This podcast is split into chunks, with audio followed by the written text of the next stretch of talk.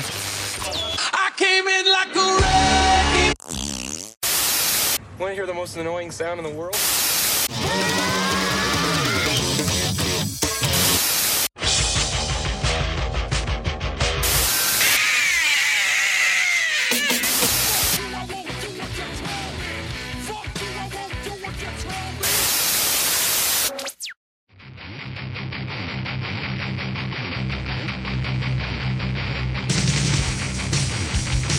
Welcome to Rage Against the Mainstream, your full spectrum source for all things music, insight, and opinion. My name is Bill, and I'm joined here today with Connor and Steve. Yo. Hello.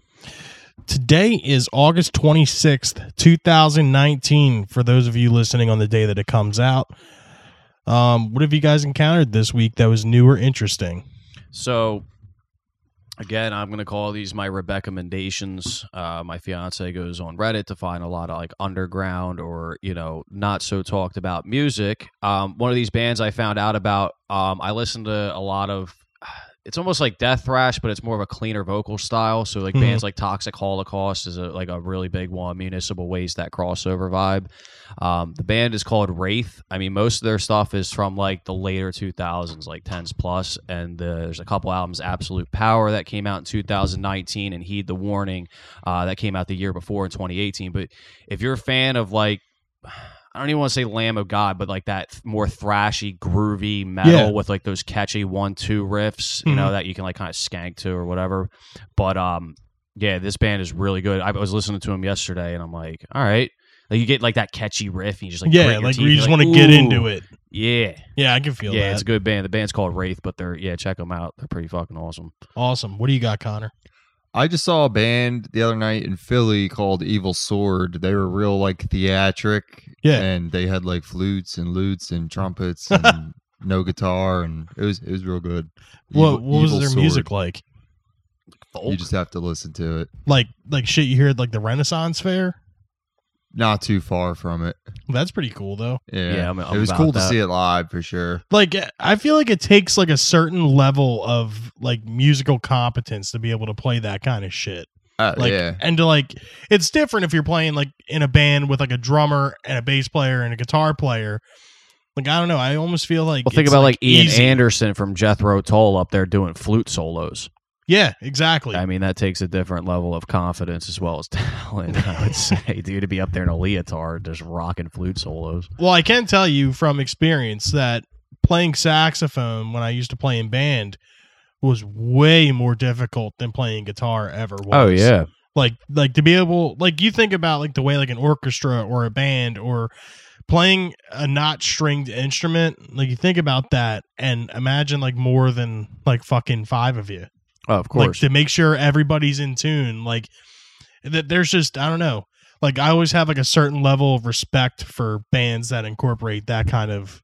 you know like yeah, like think about instrumentation you know early jazz musicians like Coltrane and Davis. If you Yeah. listen to their music, it just sounds chaotic. But then you have artists like that's a big thing with like bands, like even like death metal bands like Cynic, the jazz fusion aspect of it, where they take these time signatures and take that chaos and make a different sound of music. But when you hear like yeah, the saxophones and the pianos, Yeah. it just sounds like people are smashing away. But if you understand it, it's like a whole different level. well probably one of the biggest examples in rock music would be like bruce springsteen the in the e street band yeah, Yeah. Like, dude, he's got almost a full fucking orchestra with him. it's a shame his voice sucks. Well, this was Yeah. not like that. This was No. like sparse. Yeah. This was not This like- was like the beginning epic, of like a um you know, like a jousting match where you just have like the band come out Kind and of- just it was like- satiate the crowd. yeah. Yeah. Um Like you it have like the was- jesters dance. two drummers that had bells like fixated on their drums oh shit, that's cool. and then a bassist and yeah I have to ask this Go on. question. Was anybody in the band wearing a fedora or suspenders? maybe suspenders they were dressed like uh medieval like they were wearing But- like eh, all right. dirty clothes and stuff Did any of them Oh, no, wear no, armor?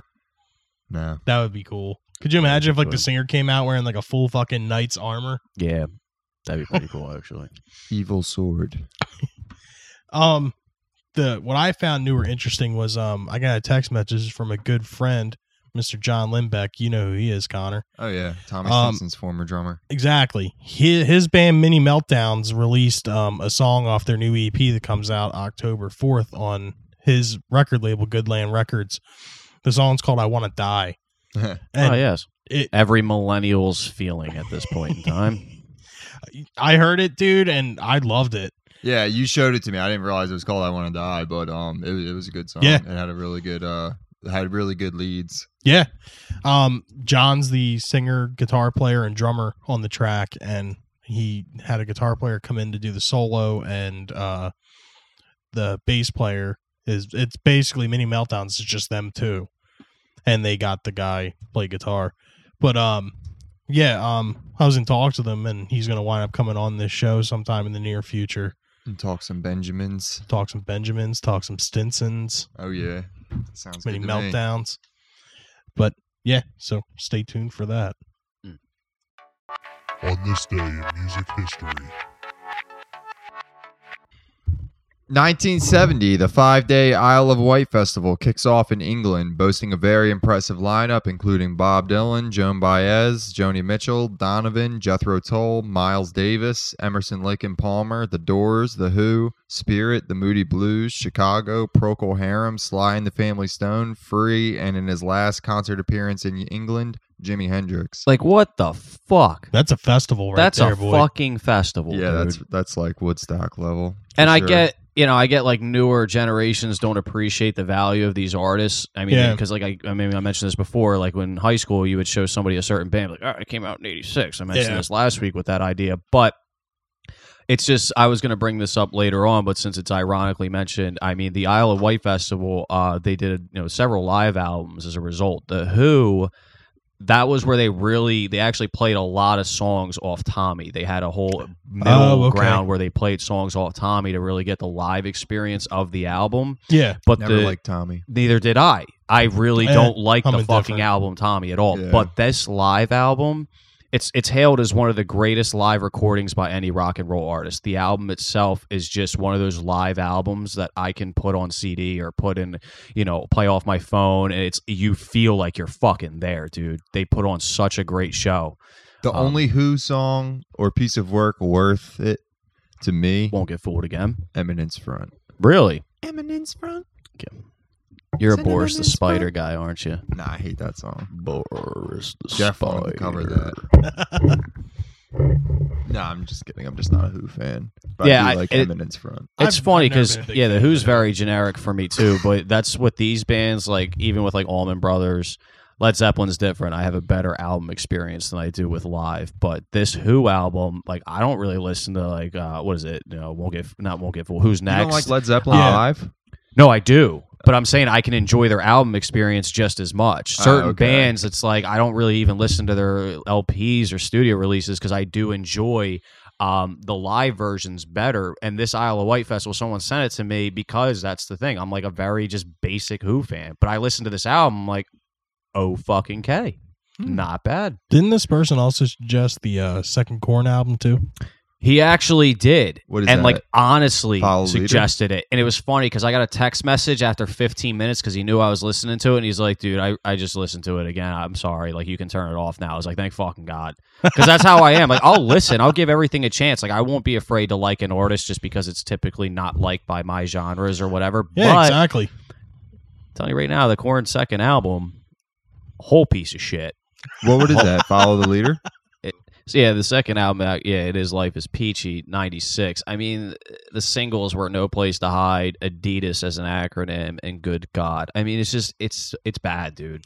and it's funny because I hate on Corn a lot, same way I hate on like Limp Bizkit because of that whole 90s new metal scene that was like spawned during a time of generational change where people were in like Janko jeans and Yeah, shit like that. exactly. So I It respect it 'cause- appealed at that point. yeah, in I time. grew up in there, so I have nostalgic value behind it. Like their first album, I'm not gonna lie, it's not bad. It's not bad. But Yeah, this I album, don't mind the first dude- Corn album. That's at the all. only one I have is the first one. Yeah, this dude, look, go listen to Life is Peachy. I Because probably life won't. is certainly not peachy while you listen to that fucking piece. if of I could shit. never muster the strength to listen to um follow the leader or issues, Yeah. it's probably not happening for put Life it is this way, if Peachy. you're at the end of your fucking rope, you remember how like um you know, uh, what's his face? Why can't I think of his name from Joy Division? How did Ian Curtis. Ian Curtis? Yeah, how he died with the idiot playing. Oh, this yeah. is the type of album you have just like repeating on vinyl while you're found hung by your- allegedly Kirk Cobain was listening to Automatic for the People. great album. Mhm. Good call Interesting. to move on because we were talking about the Isle of Wight Festival. Now we're talking about Suicide from Corn's second album. This just Yeah, I don't know evolved how you got the corn drastically. from fucking Isle of Well, this Wight. ge- this Oh, gentleman I recommended know. because it was a simultaneous recommendation Yeah. of the Isle of Wight live album by the Who as well as Corn's second LP, and you can just see the dynamics and fucking s- schizophrenic genre choice at this point. 1973 at the Hilton in Las Vegas. Bobby Darin plays his final concert. The singer dies on December 20th. Um, Splish Bobby splash. Darin was yeah at one point huge. Yeah, He was um kind of like right there with Frank Sinatra. Yeah, basically. I, I would Turner. say that. That's a safe Um, assumption. Rest in peace, Bobby Darin. Beyond the Sea. 1978, Frankie Valley's Grease, the title track to the blockbuster film, hits number one in America. You How know, do we feel about this film? dude. Grease. Hold on. I I, hate I, Really? Grease. Yeah. I want to say that that song is probably one of the coolest intro songs in a movie. Oh yeah, dude. Like, th- yeah. well, even the fucking movie itself, dude. You figure, I mean. I'm not going Never to was say a I fan. develop a lot of my style based off of that whole greaser image, but I do Yeah. enjoy that whole aspect. Like I wish I was like in my prime in the 50s living like Oh, hell that. yeah, that'd and be Grease awesome. made it like kind of more of a fun environment cuz watching it as a kid, I probably wouldn't like it as much if I had seen it as a grown adult. I'm not a huge musical type person. The storyline in there was great, but See, I saw it as a kid and I hated it. See, that's the thing. I, I, I, I think it was just like one of those things where it was like an earwig. It just got in there and it was too catchy to avoid. Yeah.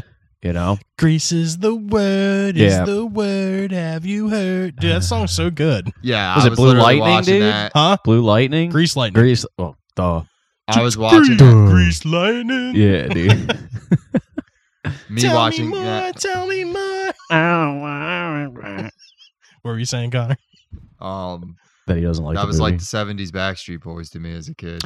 What? It's like Grease? that type of music. Yeah, Mm. just like I don't know, man. I think you need to watch Grease again. Start with Grease too. I think you So all that need, you can really I think you all appreciate- need to question Michelle your Pfeiffer's son. Yeah. entertainment choices. in the past. I don't know. Grease is one of those movies. It's just like one of them like like American cinema movies. Like you can't say that you're a movie fan and like never saw Grease or at least have a, a decent opinion on it. Yeah. Uh, and that's the thing. I, I guess. Yeah. and it's again, one of John more- uh, Travolta. Travolta's Yeah. best roles. Yeah. I wouldn't say that. Wait, Next one of to- who? Travolta. Next to Face Off. Highly debatable. I mean, you gonna do Saturday Night Fever too? Also, Yeah. not a fan. Nah, I'm not even a fan of that movie. I've Oh, but actually it's a never great seen role. Saturday Night Fever. It's all right. I like the soundtrack. I never watched the movie though. Interesting. Never seen Disco sucks, man. Saturday. It really does. 1993, a recording of the Beatles playing Kansas City and some other guy at the Cavern Club in Liverpool in 1962 fetches a record of approximately 32,000 American dollars at Christie's auction house in London. wow. This Christie's auction house, they have a lot of Beatles shit. Yeah. Remember a few a while ago we were talking about that? was They like had a the- guitar that was sold for fucking They had the Something Kirk from- Cobain pizza plate too. Yeah, Fucking it's all Reverb them. right now has a uh, a duo Sonic owned by John Lennon. They want like $70,000. Did you for it. just see the Wow. guitar that Dwayne Allman had that he recorded um, Layla with? Yes. Hmm. Sold for like $1.6 million, dollars, dude. Layla, Holy fuck. you got me on my knees, dude. I love that song. It's a great song. Yeah. That's why I really respect Dwayne Allman. He's a phenomenal guitarist, dude. Derek and the Dominoes is like the only Eric Clapton stuff, I really like, like. yeah, exactly. Well, Yeah, Cream, Cream's Cream's, alright. okay, yeah, but his solo stuff is hit or miss with me. You know what's funny? At my wedding, my one request was to have that whole piano outro to Layla Oh my playing God. during cocktail hour. Yeah, Nicole was like, "Absolutely not." that's a beautiful, beautiful piece of music. Dude. I don't know. Shit, she says that's the only part in the song she doesn't like. Really? Yeah. Every time I hear that song, I think of when they're discovering all the bodies in Goodfellas. Yeah, Goodfellas. So good, dude. Dude, I love that part of that song. And plus, Great. it's just like one of those things. It's like, like I can imagine like eating dinner to that like every night, Yeah, it's like And then getting slow, whacked. but it's moving. yeah, dude. and then getting my fucking throat cut while I'm eating my spaghetti or oh something. yeah, my pasta. that's the lead up before like a big mob hit every time. 1995, Seal's Kiss from a Rose hits number one in the U.S. after being used in the movie Batman Forever. I owe my career to Joel Schumacher, Seal said, referring to the film's director. I never realized Seal wasn't. I thought Seal was older than that.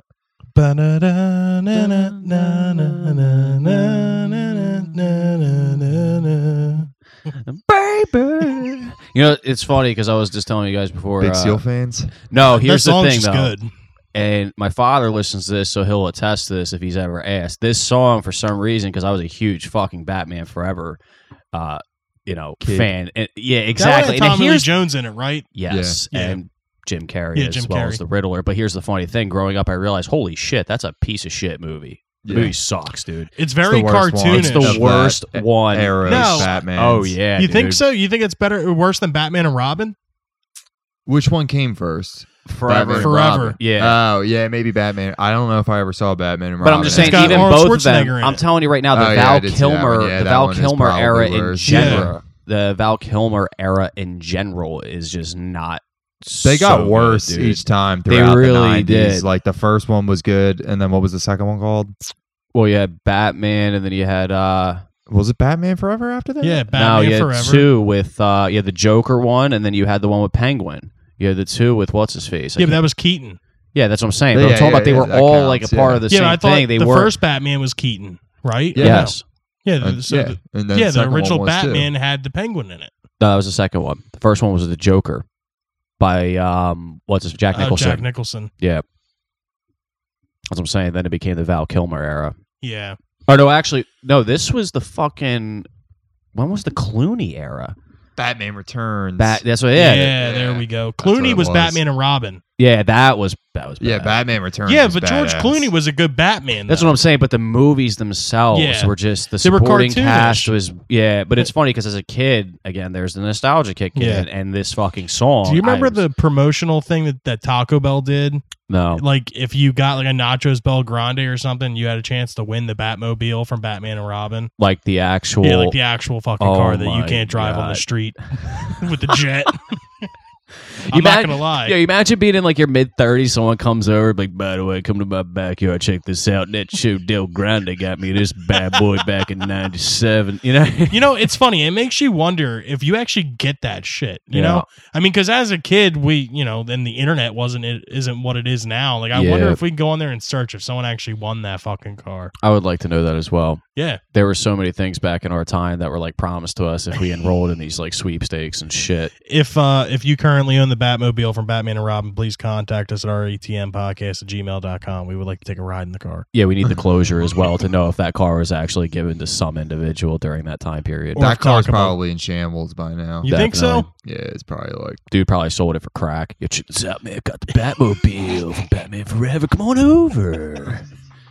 Hey man, could get like two times. I only need like 20 bucks. I like how we just completely abandoned Seal to talk about Batman. I try to bring up the nostalgia with me and my father. I mean, I'm like a fucking, you know, seven year old boy walking around singing Seal. and What I was a weirdo. seven year old boy housing down fucking nachos Belgrande. so I hoping wanted the to get fucking that Batmobile. that's that's fucking marketing right there. I was just watching it on VHS by myself. Still loathing over Greece. But yeah, Seal. It was awesome. Yeah, great song, very memorable. 2005, a post office in Los Angeles is officially renamed after singer Ray Charles due to its close proximity to the studio where he recorded later in life. I heard they're going to rename Rowan University R- Rage Against the Mainstream University because we're so close to it. It would make sense. Yeah, that's uh allegedly. I heard something about it. Yeah, it was in the Huffington Post or the Onion. Yeah, Chive, Chive. E Bombs World, Yeah, hardtimes.net. Tell us, sir. Kerrang. Um, 2016, Ann Wilson's husband is arrested for assault after getting physical with Nancy Wilson's 16 year old twin sons, causing a rift between the Hart sisters, who finished their tour using separate dressing rooms and avoiding contact. That's crazy. Like, Yeah, how why would old Ann is- Wilson's husband mess with Nancy Wilson's sons?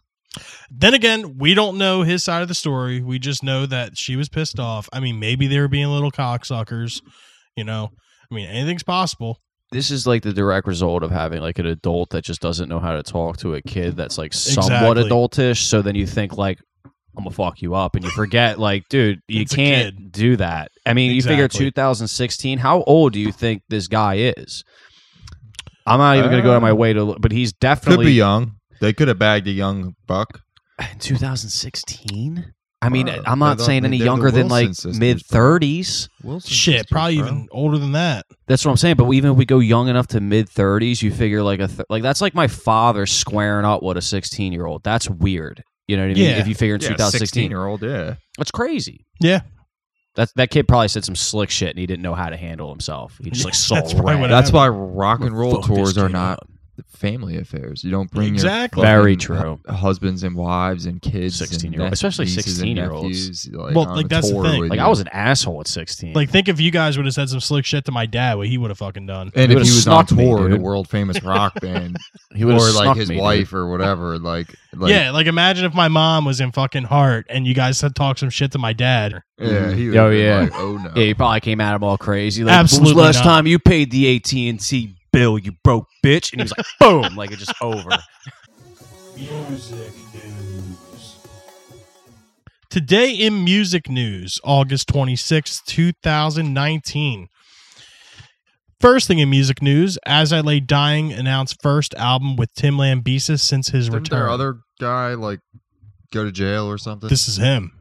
oh, he's back. Yeah, he he's out. Um, it's saying here, As Lay Dying have announced uh, their first studio album since uh, re- reuniting with vocalist Tim Lambesis. The album Shaped by Fire will be released via Nuclear Blast Records. Didn't he go to jail for some like crazy shit? Yeah, he tried to hire a hitman to kill his wife. He claimed uh, I guess as insanity. I lay dying, he's cool with that. it's it's actually crazy because they're a um they're a Christian metal band, and like he was like really about his faith and shit. And Doesn't seem very Christian to Mm. me. well, he was on steroids and shit, and he claimed insanity from roid rage and you know abuse of the drug and whatnot. And I mean, he served, I think it was like five years or something. Full of shit. Yeah, He I mean, he's trying is to he- boys with a bunch of Christian people. Couldn't divorce his wife. Wanted out from his wife. Yeah. Well, That's it's probably what crazy the because they reality had was. um I think they had like 3 or 4 kids, adopted kids. And like on paper, dude, he was like this like Christian fucking perfect dude and behind closed doors, like, you know, crazy shit happens and he hired a fucking undercover cop. He thought he was hiring a hitman and he went up hiring a fucking undercover Yeah. cop. Got him locked the fuck up. I mean, that's that um this album has that song I showed you, My Own Grave. But that song came out like last year, which is weird. I guess they were waiting uh, for their signing with Nuclear Blast that just happened. Yeah. But, you know, whatever. It says um the band debuted their fire uh their fiery new music video directed by Mathis Arnell alongside the album announcement. The album's title track and official music video are now on YouTube for those as LA dying fans and fans of guys trying to kill their wives. I'm for one boycotting as I lay dying. I'm not, I wasn't even like a huge fan to begin with. I Neither like was what is I. it? Notion between us, uh, Sound of Truth. Or I do like Within that song My Own Destruction. Grave, but I, I know you're not a Giant Yeah, I've fan, never but been a huge and to me personally, I wouldn't go out of my way to boycott the situation, but this would weigh slightly more to say like I just don't even want to fucking listen to you. There it is. Yeah, this isn't like a deal breaker because I was already on the fence of just not caring about as I lay down Yeah. to begin with. But this is kind of just you know we're It's gonna just- record more music with this guy. That's Huh? like when you see someone Yeah. getting reinstated in the NFL after fucking doing some nut shit, and you see him back. You know, I just Michael Vick. yeah, well, even Michael Vick, but I'm just saying, just other people get banned for such crazy circumstances for like smoking weed. Then you see the guy who like committed some sort of like abuse or something or domestic violence in four games, six games. Yeah. but you're back making your millions, and same with this guy. Like, really dealt with no consequence outside of like what he dealt with in between time. But now he's back with the band. Yeah. he can carry on like nothing happened. I mean, uh, I have seen a lot of statements that he's done since, and he's turning everything around, or at least trying to. And he's helping with addiction centers, and there's, you know, he's he's he's trying to do right. I mean, that doesn't take away from what he tried to do or attempted to do and almost succeeded in doing. But I mean, I'm not going to boycott them based on that because it's just one douchebag in a band of five guys. You know, It's- I mean, It's The crazy, singer. too because Yeah. You have to listen to his voice. that's true. You said like he in the fact that when you just put it out there, like almost succeeded. Like it- does he regret it because he got? He's one of those I regret it because I got caught type guys. Because I- once he yeah. got it in motion, let's say this wasn't an undercover cop. What if it got in motion? and It actually fucking happened. I mean, he may live with regret, but he's never being the one to actually go do it. So he can just Well, sit I back think- and then find out that it actually. went Honestly, as though, I planned. feel like if this did go through, he either A, would have done even crazier shit next, Oh yeah. or he would have died. That there, there was only two options Yeah. after that if he would have succeeded. Or he could be like, yeah, like how you said, crazier shit, like Pat O'Brien Well, and that's some from serious Cannibal dirt. Corpse. where Yeah. they search his house and find Skulls. skeletons and guns. That's some serious dirt that this hitman would have had on oh this guy. yeah, too. dude. Absolutely. The Or, extortion you know, would have a been rich nuts. Front man, you know. Next thing we got here in music news is Mike Posner suffers a rattlesnake bite derailing his cross country trek. Uh, Mike Posner is on a trek across the continental U.S. The singer was over halfway through his ambitious task before suffering a setback, causing him to be airlifted to a new nearby hospital. Posner suffered a rattlesnake bite during his journey through Colorado. According to TMZ, Posner had uh, already completed a 16 mile walk with a hopeful eight more to go for the day before the baby snake unexpectedly bit him. Uh, Posner offered an update on Instagram, assuring fans of his health and well being. He also vowed to continue his walk once he's back on his feet in a few weeks. Um, it's saying in quotes here What up, though? Crazy day yesterday. I had just crushed 16 miles, going for another eight more when I got bit by a baby rattlesnake. That venom is no joke.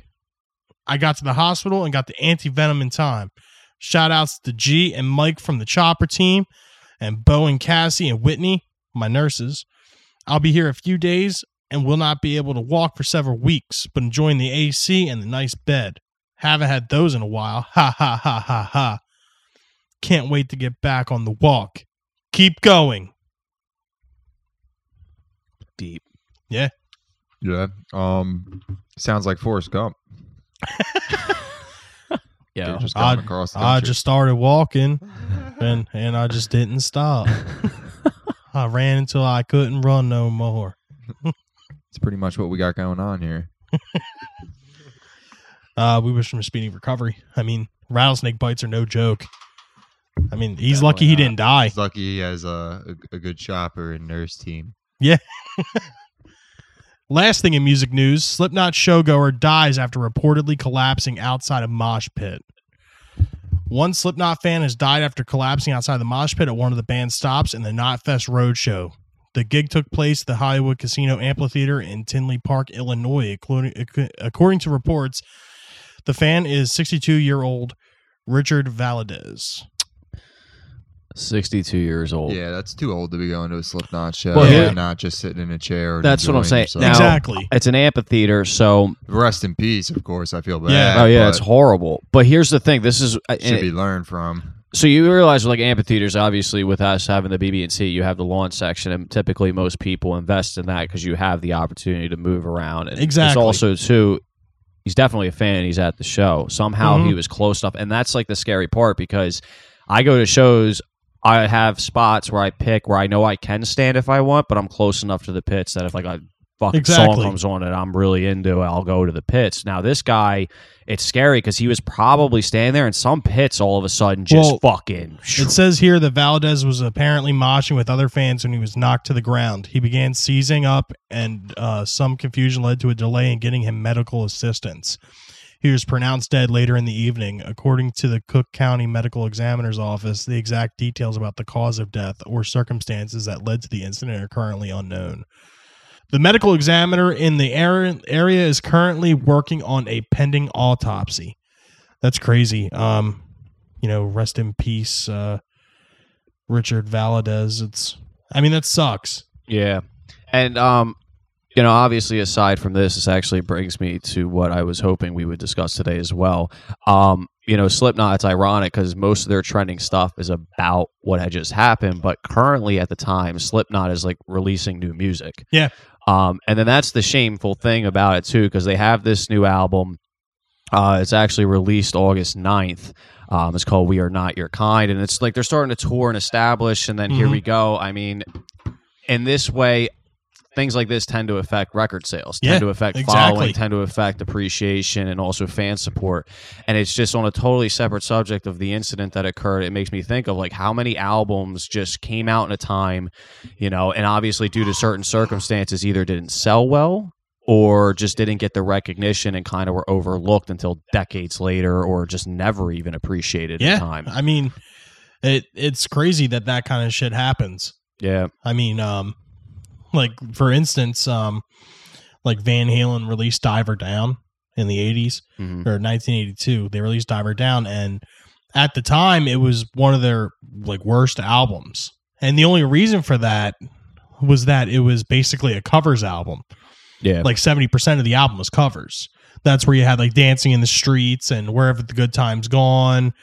Um, but you also had Pretty woman, right? yeah, "Pretty Woman" was on there. And that's funny because that's like a huge radio song that Yeah. most people think is a Van Halen track. Exactly. I mean, you probably. I mean, the casual music fan will probably attribute "Pretty Woman" to Van Halen more than they would Ray Orbison, Yeah, Roy Orbison. I rather. would agree with that. Even "Dancing in the Streets," Yeah, they, they would probably uh, put out the Van Halen version instead of the Diana Ross one. There's actually that band that's out now, the Struts. You ever heard them? yeah. They did a cover of it. Heard them on uh, what ninety four five or ninety three three 93.3. ninety three three a lot. Their cover yeah. of that's actually really good. I was surprised. Yeah, But um, yeah, I mean, I'm not going to say it was one of the best David Lee Roth era albums, but it definitely doesn't deserve to be so like not hated, but yeah, not as coveted because it is a really good album. And you know the um, there's a song on there that no one you guys probably never even heard of before. It's called Secrets, and it's just something that's so out of the ordinary for Van Halen.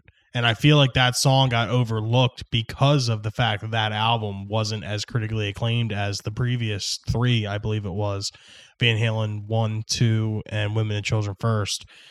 I it, it's just crazy that um, it's crazy that something so fucking dumb can attribute to albums not being what they could have been. yeah. And that's what's funny too, because aside from the incident, like when we mentioned with the Slipknot thing, that's like just bad timing. You Yeah. know what I mean? Like a lot of albums just kind of slip, and it's funny. It's not until years later that they get rediscovered. I mean, Connor, you'll be able to talk about this more than me, but I'm pretty sure my information. Like, think about like Nevermind. Nevermind was released and it didn't blow up until like after the Christmas season. It had sat there because you watch certain Nirvana shows where they're Mhm. playing in front of like 15 people and they're nobodies, and all of a sudden, like, what the fuck happened? Yeah. you know but think about how many artists that came out around that time that never really got looked because it was just now you're releasing good albums but you have nirvana just like casting the shadow over everything like Mhm. that everybody's just you know in that presence It's hard when you have a band that's just that good to Indeed it stack is. up. Yeah. yeah, how do you match up to nevermind You, you- Ten. what was the what was the thing kurt said he wanted to sell as much as goo you wanted to sell half as much as Goo. and like break down the statistics of that Goo had sold about 500,000 copies, I think, and they wanted to sell 250 of Nevermind. what did nevermind sell 30 million worldwide. unbelievable. like think about that, but that's just like timing, dude. Yeah. Because think about a Nirvana album like that coming out. I mean, you figure it's not underrated today, and I mentioned this to you, Connor, too. Like Bleach, like Bleach flew Mhm. under the fucking radar for how long until Nevermind popped up. It was just perfect timing. Well, I didn't know about Bleach until well after I knew about Nirvana. Connor showed me Bleach, and Bleach Yeah. is actually my favorite Nirvana album. yeah, Bleach peaked at 89 in like the summer of 92. That's Like, crazy. Yeah. In its original run, it wasn't it wasn't on the Billboard charts. And then Ten showed up and fucked the game up. 10 sold more in the states than Nevermind, but not globally. Yeah, worldwide. Um. So, what do you besides um Diver Down? What are your favorite? Uh, uh let's say this. Um, what what are the best? What do you, do you guys have any uh, per decade? Like, do you from the '60s? Do you have any good underrated gems you want to bring out for light? My area of expertise kind of really starts in the late '70s, or and then into the '80s. I, I don't really Um, have anything from the. I got 60s. an album from the '60s. What? and Connor for some reason enjoys it more than I do. And Bill, I already know how you feel about this band, so I'm not sure if you can chime in. But it was considered a commercial success in 1969, "The Soft Parade" by The Doors. Not- Commercial, Not, a bad album. It was com- a- not a commercial, a commercial flop. Oh, because then Morrison Hotel comes out in 70 and that was supposed to be like their comeback album. And Morrison Hotel didn't even do so well. It's a did very- breezy listen. What? It's, So- it's, do you Soft enjoy- Parade is just a, an easy album to listen to. in the Morrison era, can you say that the Soft Parade is better than any of their other releases? No. So you But do it's the- believe it's the Morrison era of the Doors. I mean, like the worst is better than most bands. Of course, ever did. yeah, and I So think there about you that go. with- Soft Parade's an underrated album. Yeah, because they call it a commercial flop. It's funny because I think me and you debated this, and I was like really just not for Soft Parade, and then I went back and gave it a re-listen, and it's actually not as bad. But yeah, when you can stack them up to L.A. Woman, Morrison Hotel, Waiting for the Sun, Strange Days, and the self-title, it's kind of like if you if It's one had to definitely go, weak compared to the other ones. If, if one had to go, one had to go, it would be Soft Soft Parade, Parade for yeah. sure. But because of its status as like the worst Jim Morrison era Doors album, a lot of people don't give it the time of day, exactly. and it's worth a couple listens here and there. Yeah, because I mean, what was it? Uh, Touch Me was like the only one that really like broke out to be like the song, and you know, Yeah, that was the only real big one. Um, all right, what do you got from the seventies, Bill? um, actually, I don't have anything in the seventies either. nothing from the seventies. Nothing from the Jeez. seventies. Holy Um, shit, dude! All right, I got Black Sabbath, Never Say Die. Ironic. um, I also have a Black Sabbath album of the seventies as well. Which one? Sabotage. Yeah, that one's better, but I wouldn't consider that as underrated. It compared to how it sold, it didn't go gold until about twenty-two years after its release. That's very true. Twenty-two years. I bet Never Say Die probably was in the same batch of certifications for them. Yeah. Well, it's like I said, it's Back one of then, those. bands and label band or the label used to have to pay Yeah. to get their shit checked out by RIAA. Well, Sabbath at this point in time, that was like the controversy around the album. They were dealing with a lawsuit around the 75 era. There was an issue going on with Black Sabbath during the time of them actually recording and releasing this album. So they attribute that a lot to not being able to market it correctly and you know, get the sales that was necessary. But you figure it takes 22 years. I mean, like that's the thing about certain albums in hindsight now they're huge. But you figure in 75, you figure Sabotage doesn't go gold until 22 years after its release. I mean, that's crazy. That means it just Yeah. sat there as like I'll listen to, you know, Master Reality or even Volume 4 is, you it know, was just like stagnant, parano- just Yeah. like sat there, like for the you know the casual music fan that would just so happen to stumble onto it. yeah. There hadn't been a band like Black Sabbath before where they had a new sound like that and they kept going and putting Yeah. out albums. It's like Motorhead, You just know what I like mean? continually Yeah. pumping out the same Well, type of tunes. You have to think too. At that point in time, heavy metal or metal in general wasn't what it is now. yeah, So it was almost like it took like a niche audience to even want to look for it. yeah, it's like that cult following. Yeah, like exactly. you had to go look for these. Yep. If you otherwise, you weren't Yeah. going to see them on like a billboard. Black By Sabbath technical is, like- ecstasy, they were like almost falling off of hard rock, like Yeah. venturing into other territories because like they thought no one cared about this shit anymore. And then they started hearing bands in the late seventies come out that Yeah, were exactly, inspired by that- them and it gave them renewed faith. Well, it's kind of funny too that they decided to go into that like experimental phase, even considering the fact that Led Zeppelin wasn't even di- getting any of that wasn't getting that experimental, and like you know, in the grand scheme of things, when people talk about heavy metal and where it came from, they always say Led Zeppelin and Black Sabbath are like the you know origins of where this music derived from, and Led Zeppelin stuck stuck to their fucking guns on it. Yeah, You got any other albums from the seventies besides the Sabbath one? yeah. Ida Wild South by the Allman Brothers, their second studio album, Oh yeah, and this is the same thing what you were mentioning. All I with- got is Eat a Peach. Van Halen. Yeah, well, the self title as well, but the reason why it was because of the time that they released it. At this point in time, they had the self title, which was developing them, but right around this time, it's in 71, Mm-hmm. Mhm. they released their live at the Fillmore uh, recording. And that is one of the, we want to talk about live yeah, people say recordings. it's like one of the best Holy concerts. fuck, I've dude, ever- it's ever so good. been. But you figure Idlewild South had Midnight Rider on it. It's in 1970. It's the Allman Brothers are still getting established, but this album just like flew under the fucking radar. For Oh, yeah. Brothers and Leonard Skinner were my first concert. Yeah. Well, that's another one too. Second that's helping. pretty cool. Second helping flew on. Dwayne Allman was, or one of the Allman brothers was still there or something. I forget. I was like 11. Yeah, Go- Dwayne. Dwayne's been dead for. Talking some about time. fucking Leonard Skinner, that that's really crazy about Second Coming too, considering the fact that Second everyone, helping. yeah, Second or Helping? Second Coming, whatever, whatever the fucking Second uh, helping. Leonard Skinner album was. Well, yeah, Yeah. the Second pronounced helping, I Leonard think. Skinner, and then you have a second helping. Yeah, it's crazy about Second Helping though because that album has the song that everybody knows Leonard Skinner by, Of course. "Sweet Home Alabama." Yeah, come on, say, say your Neil Young thing. Well, Neil Young w- had written the song Alabama and put it on his album. Uh, or no, I guess Southern Man came first. Um, he wrote Southern Man, which was on after the Gold Rush, okay, and then he came out with Alabama, which was on Harvest, which was like the biggest selling album of '72 or '73. It was huge oh shit, and those two songs, Southern Man and Harvest, or Alabama, um, were not well liked by Leonard Skinner with their detailing of uh, violence against African Americans in the American South Uh. by whites, and um, Sweet Home Alabama was written in response to Neil Young taking a stand on that. we heard Mr. Young sing about it. Yeah, I'm not a big fan of that. The song. uh, Southern man don't need him around anyhow. Sayonara, Neil Young.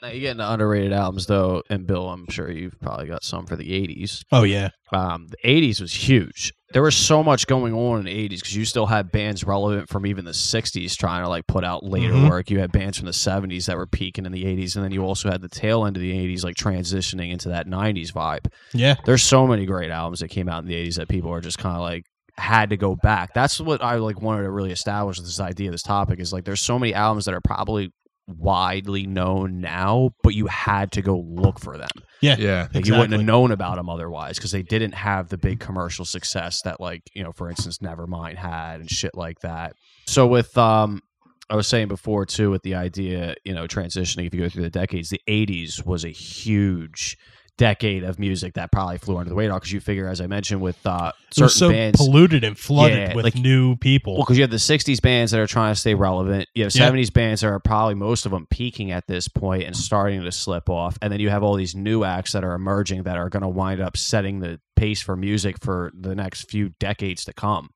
So many artists came out in the '80s, and so many were like you know thriving in the '80s that were established prior. But there's so much music in that decade that just and that's the thing with this whole topic. It's not so much that it didn't sell well or it's not huge today, but at the point in time, like these are albums that you had to like look for. You Yeah. weren't going to see them on a billboard. You weren't going to see them like posted at a record store, you know, all over the place in big market value. Some of these albums, like you just had to go look for. And I'm sure Bill, you know, there's plenty of bands that you could Yeah. probably conjure. up Actually, from I this have time frame. one that kind of sticks out. Have you ever heard of the band Vixen? negative, They sing that song "Edge of a Broken Heart." It's a female band. negative. I've been living on the edge of a broken heart. I, Oh, I know that. you know that song. Yeah, That song, dude, was huge, but the album itself fucking Trash. flopped. Like, um, it only reached number forty-one on the Billboard 200. Actually, it didn't even. It the only place where it broke forty was in Germany. East or West. Uh, Um, figure it it doesn't. out. Probably time, it yeah. was a joke. It was West.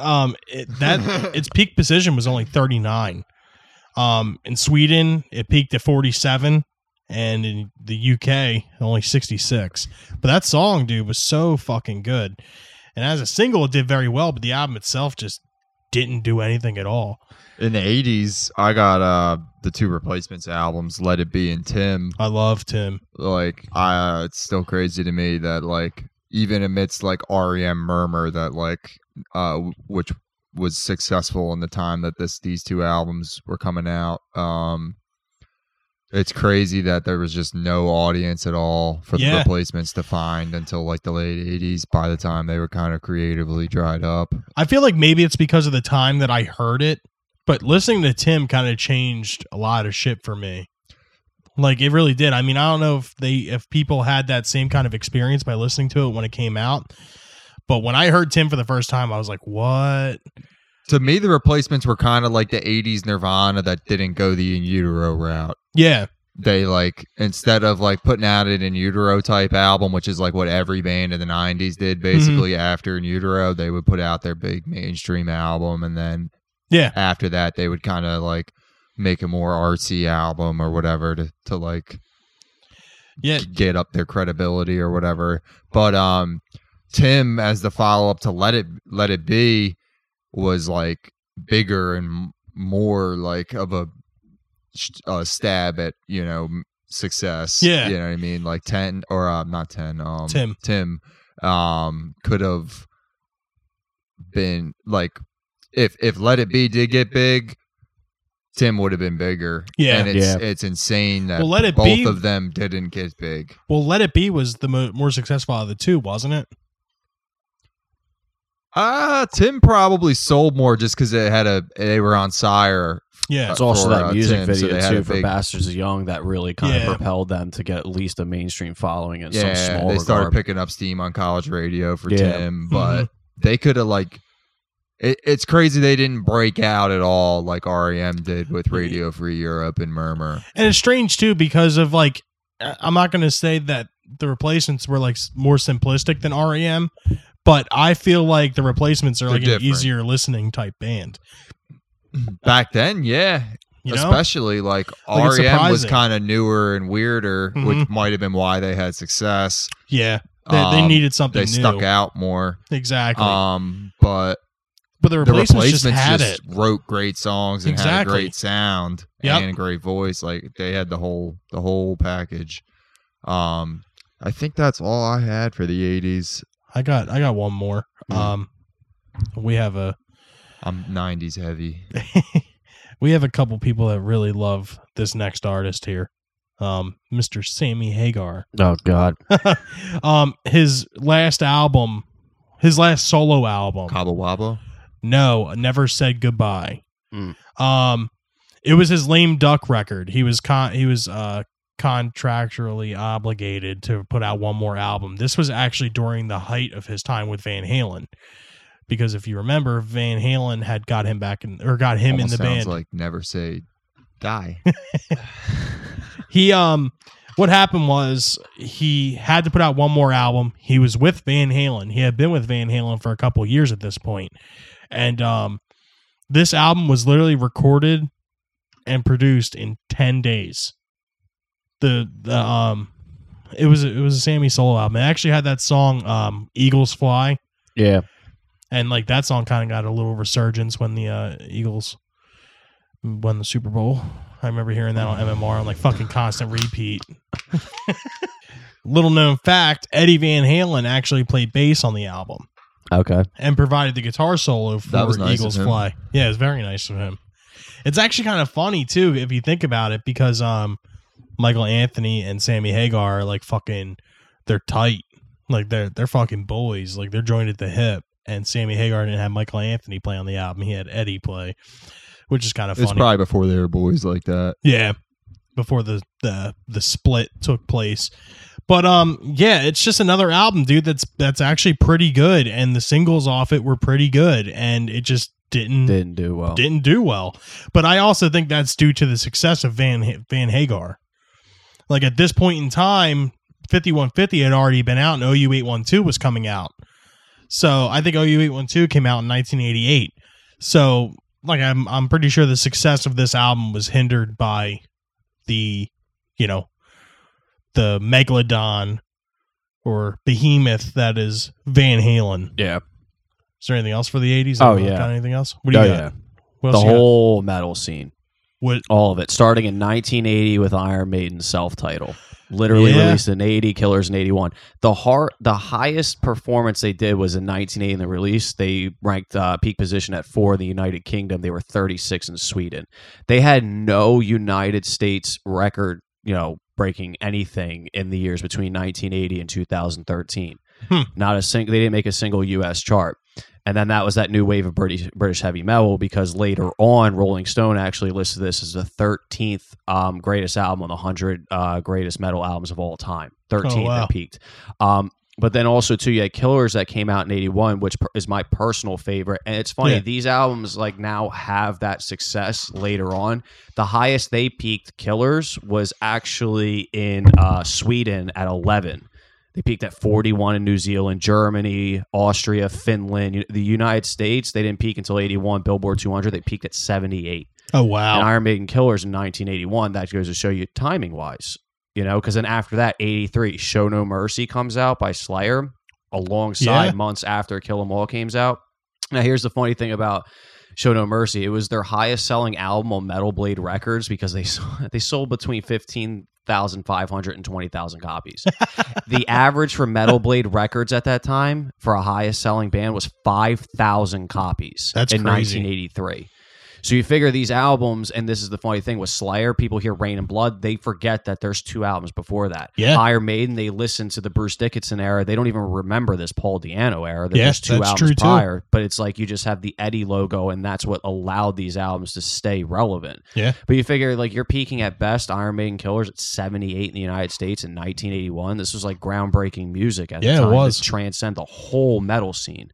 But then it's also funny to think about what Iron Maiden was to become after that. and it's at but it's like bruce dickinson took this light and just you, you totally like nobody really hears these tunes and Yeah. nobody and that's another thing you had to go back because for a longest time when i heard number of the beast when i heard aces high i didn't realize like killers and the self-titled phantom of the opera Mhm. murders in the room org i had never heard these songs Yeah, it's crazy.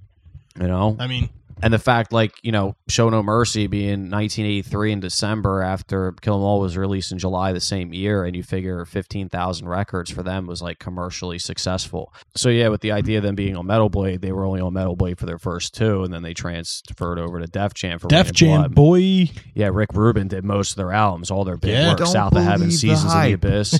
Um, but then that created this whole genre because I'm not going to get too in depth with what that also created. But then in uh, 1987, Scream Bloody Gore by Death came out. Mm-hmm. Hmm. And here's the thing there's another like cult following. Death releases this album in the wake of like bands like Possessed and Venom and all these other like extreme metal acts, but they created a Yeah. whole fucking genre because Death that's the metal. history that goes. It's Death's metal. They didn't know what to call it. Honestly, I feel like people skim over death for whatever fucking reason. It's just not their brand. yeah, I just don't get it. but every single album they release, it's like they get better with each Yeah. album, literally. And even Control Denied. oh yeah, I said it once on this podcast, and I'll say it again. If you have never dove into the death discography, you're Every doing album. yourself a total injustice. They're the band that covered Painkiller, right? yeah, on Yes. Sound of Perseverance, and that's probably one of my favorite covers of all time. Which Yeah. brings us to the 90s, yes? Yes, All right. what do you got? Um, I've my main ones I've got here are "Adora Machina" by Smashing Pumpkins, Great album. "Ragged Mhm. Glory" by Neil Young, and um, "Sketches for My Sweetheart the Drunk" by Jeff Buckley. Hmm. Oh Mm. yeah, Did you ever listen to that, Steve? yes, it did Yeah, because of you. I really like that album. I didn't yeah. even really get into Jeff Buckley until you showed me him. like it's possible that that's a double album. It's all the shit that he was working on basically when he died. Yeah, to make his second album. And I've even heard some stuff that he was maybe going to uh, scrap it and start anew again. But um, I think if you cut that down to one album, it might even be better than Grace. really, that's Yeah. crazy. because Grace is Yeah, Grease is good. Legendary, Yeah, yeah. Um, and then Adore Machina. Adore is great. it's funny because Adore is like maybe not on the level of the first three, but it, No. it's really good. Yeah, no, it is weird because I, we were talking because you saw Smashing Pumpkins, so I went back and listened to like Ish and like Melancholy as well as, um, you know, Siamese Dream, and then that was the thing you brought up Adore, and I I was funny because when you said that I didn't realize like there's the song Ava Adore that's like one of the singles off of it, and I couldn't relate if this album was actually called Ava, but then I went back, Yeah. I downloaded the album and I listened to it one night, and I was like. i- And it's funny because it doesn't have that same edge, but it's like a No. total '90s album. I think Jimmy Chamberlain's not on the album. They use like all drum machines. Oh, Um, really? That's crazy. Jimmy Chamberlain overdosed with, or no, Jonathan Melvoin, their touring keyboardist on the Melancholy and the Infinite Sadness tour, had been doing drugs with uh, the drummer Jimmy Chamberlain earlier in the night. And the keyboardist overdosed and died, and Billy Corgan kicked Jimmy Chamberlain, the As a drummer, result of out as a that? result. oh wow, And so Jimmy Chamberlain wasn't on the door, and that kind of triggered the like uh electronic gothic ish Yeah. sounds of a door.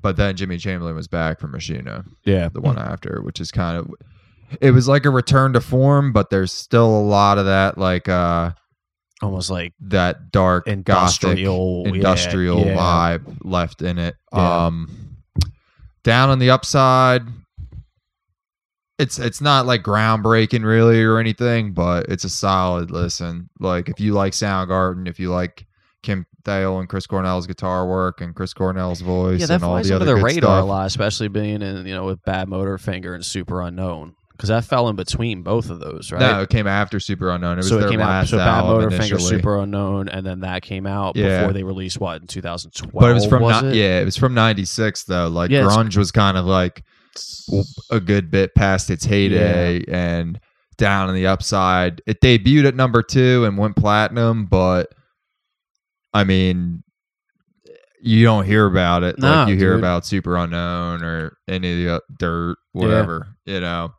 Um, yeah, I think that that was all I had for the '90s. Ragged, oh yeah, Ragged Glory. That's like sandwiched in between two of his later day classics, Freedom with Rockin' in the Free World and Yeah. uh, Harvest Moon. Of course, you had to bring that up. Yeah, I mean, that's Keep on rocking in it's probably his the second free um, best world. '90s album after Harvest Moon. Yeah, So it's definitely worth a listen. It's like more. It's a Crazy Horse album. It's Yeah. rocking. Yeah. Mhm. You guys got '90s picks. The only thing I really have is Sap, the Yeah, Alice that's a in good Chains E one. EP.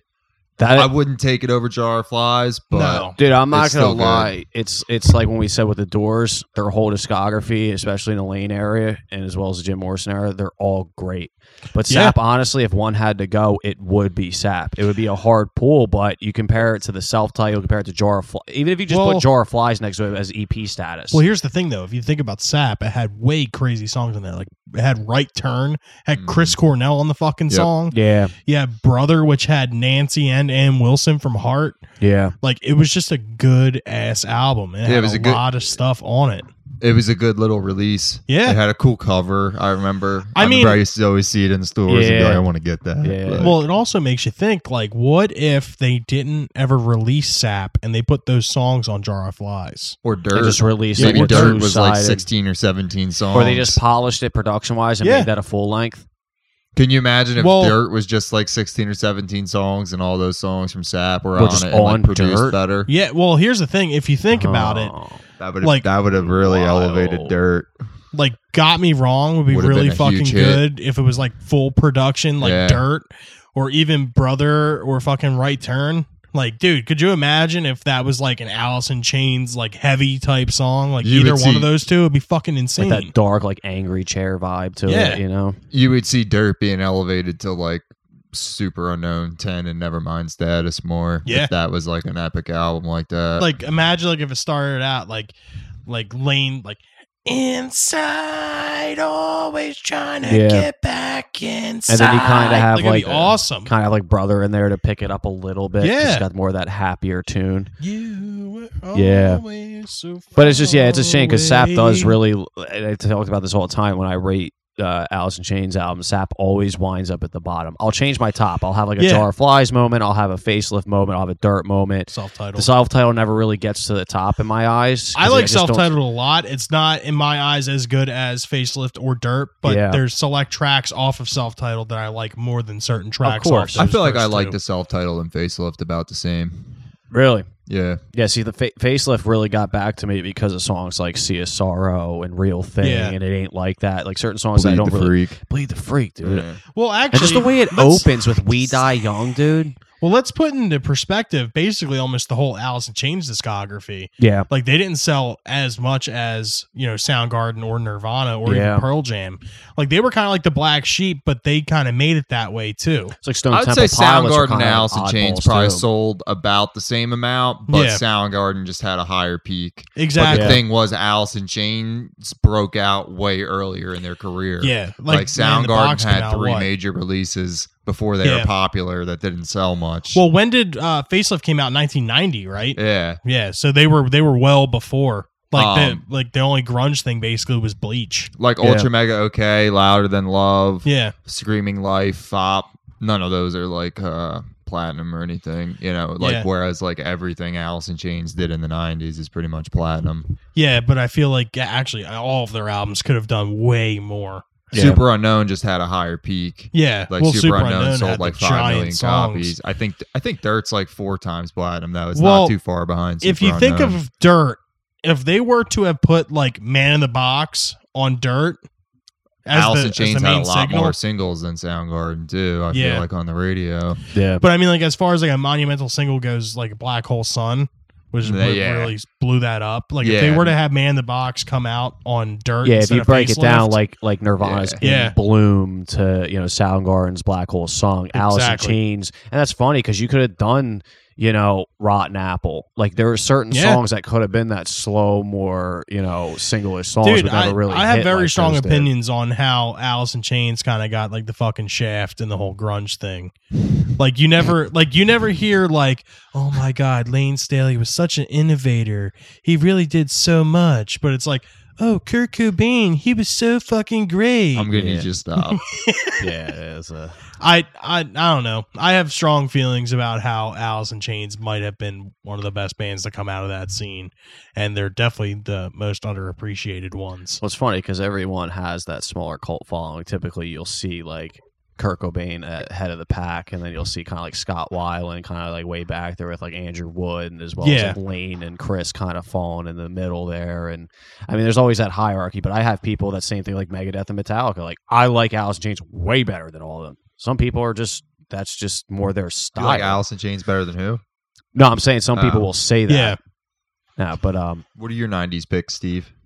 I got two specifically: New Adventures in Hi-Fi by REM that was Excellent. released in '96. One of my favorite REM albums. Yeah, Top- you showed me top the three or song four. "Leave." The, that song "Leave" is it's so different for them, but it's so fucking good. Like it's it- it's like they branched off to this new direction, but it wasn't awkward. and even that single "Bittersweet Me." Oh, like, yeah. yeah. It's that's like completely like typical REM. Oh, yeah. almost. Like it's like crystallized, s- singleized REM, but it's so good. And it's at the tail end of the '90s, hitting '96, because we were just talking about that as well when like grunge scene was dying down, but you still had REM kind of floating that alternative boat, and they Yep. were able to kind of stay relevant in their own sense. this was really the last of REM. Oh, Though. yeah. Um, Bill Berry left the band after New Adventures Yep. in Hi-Fi, and then they were kind of a three-legged dog after that. Yeah. Um, they put out just like middling albums until their last two. Kind of. I mean, there. I like Reveal. I like Up.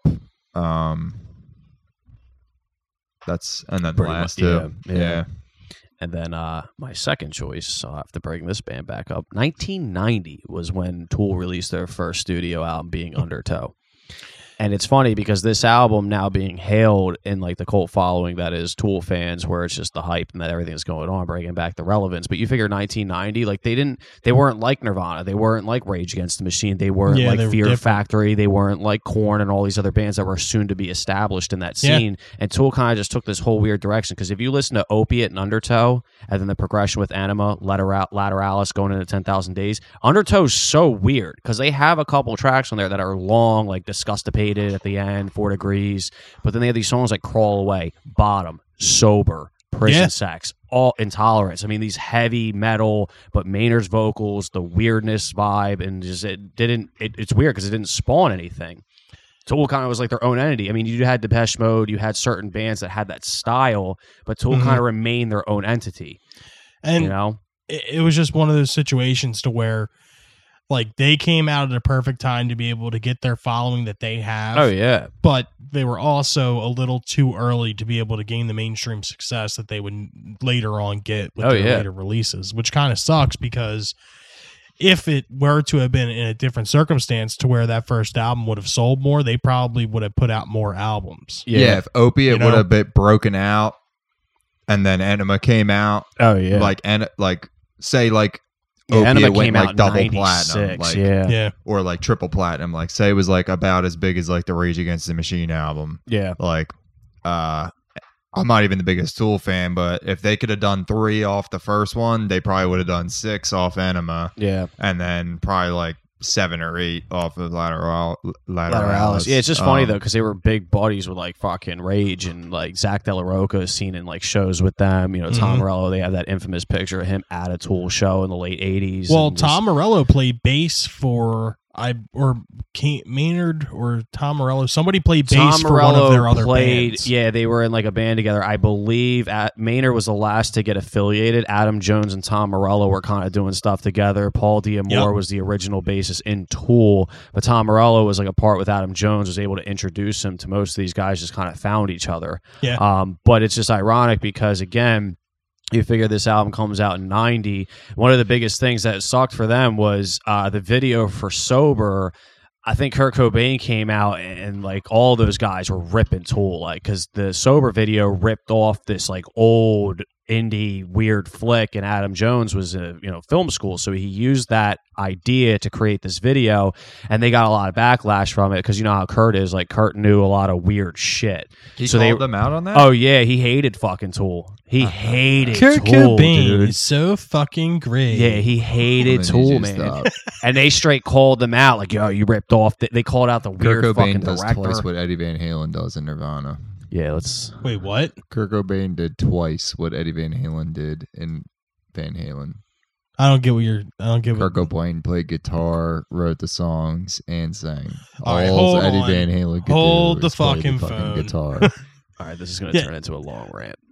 No, but, Let's just get through this real quick. well, We're gonna skip the 2000s because most Kurt people Cobain today, greater than Holy Eddie Van fuck. Halen. okay, Rolling Stone.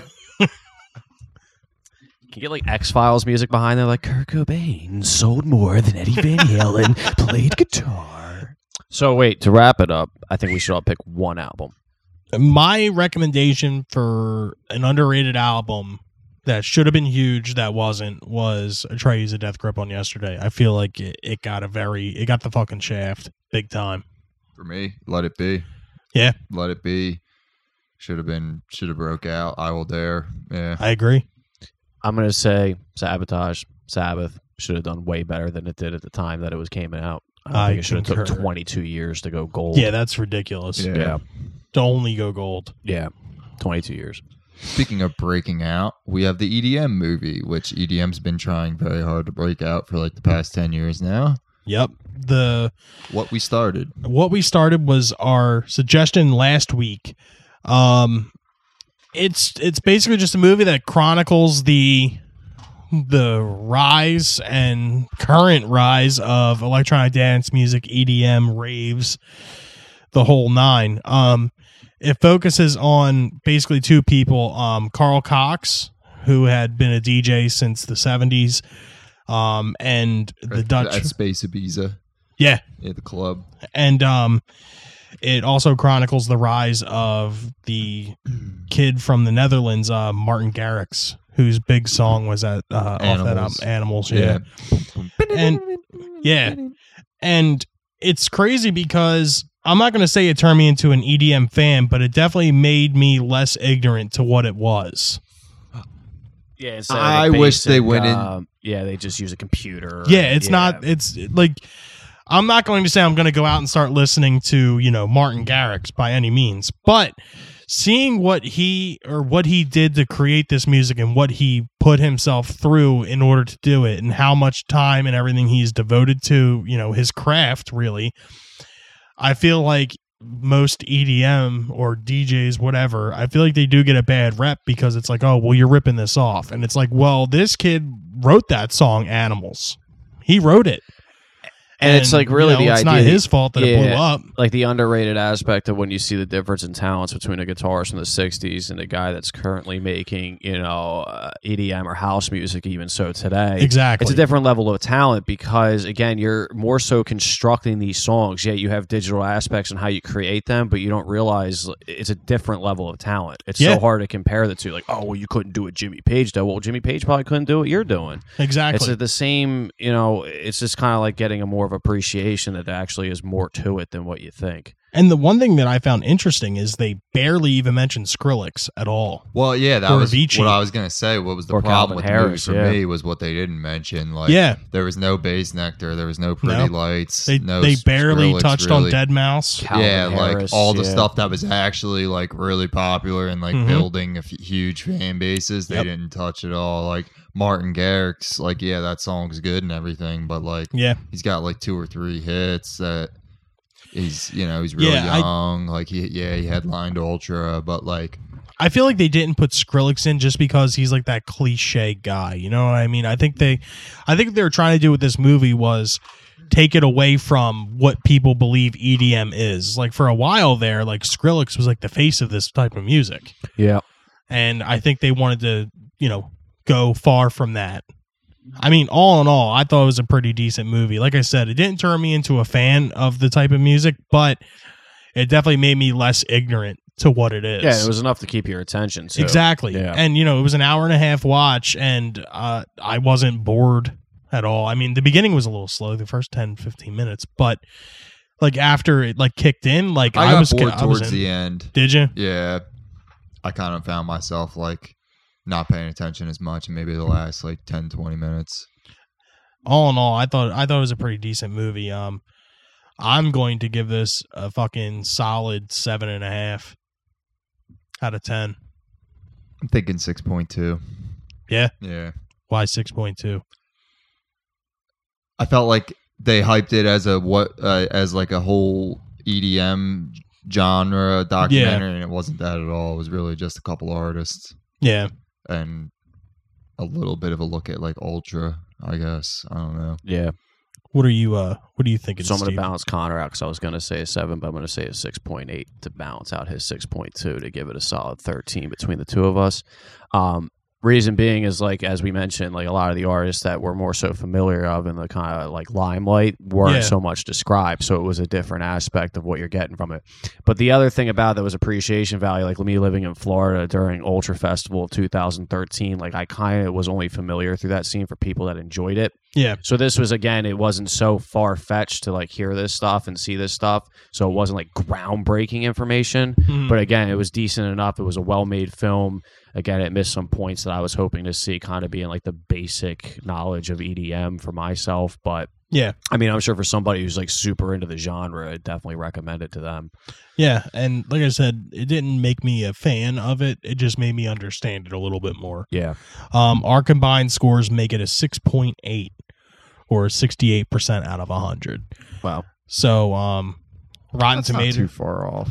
Yeah, it's not crazy off. I mean, Rotten Tomatoes gave it eighty percent, an audience score of ninety nine percent, which I thought was kind of crazy. yeah. You usually see differences like that. It's kind of yeah. It- It's definitely biased. yeah.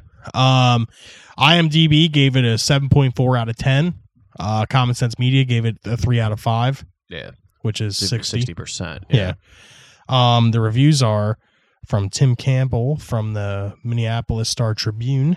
Uh, beyond the history lesson, this film adds a personal element by focusing on jockeys from two generations British turntable legend Carl Cox and youth Dutch phenomenon Martin Garrix.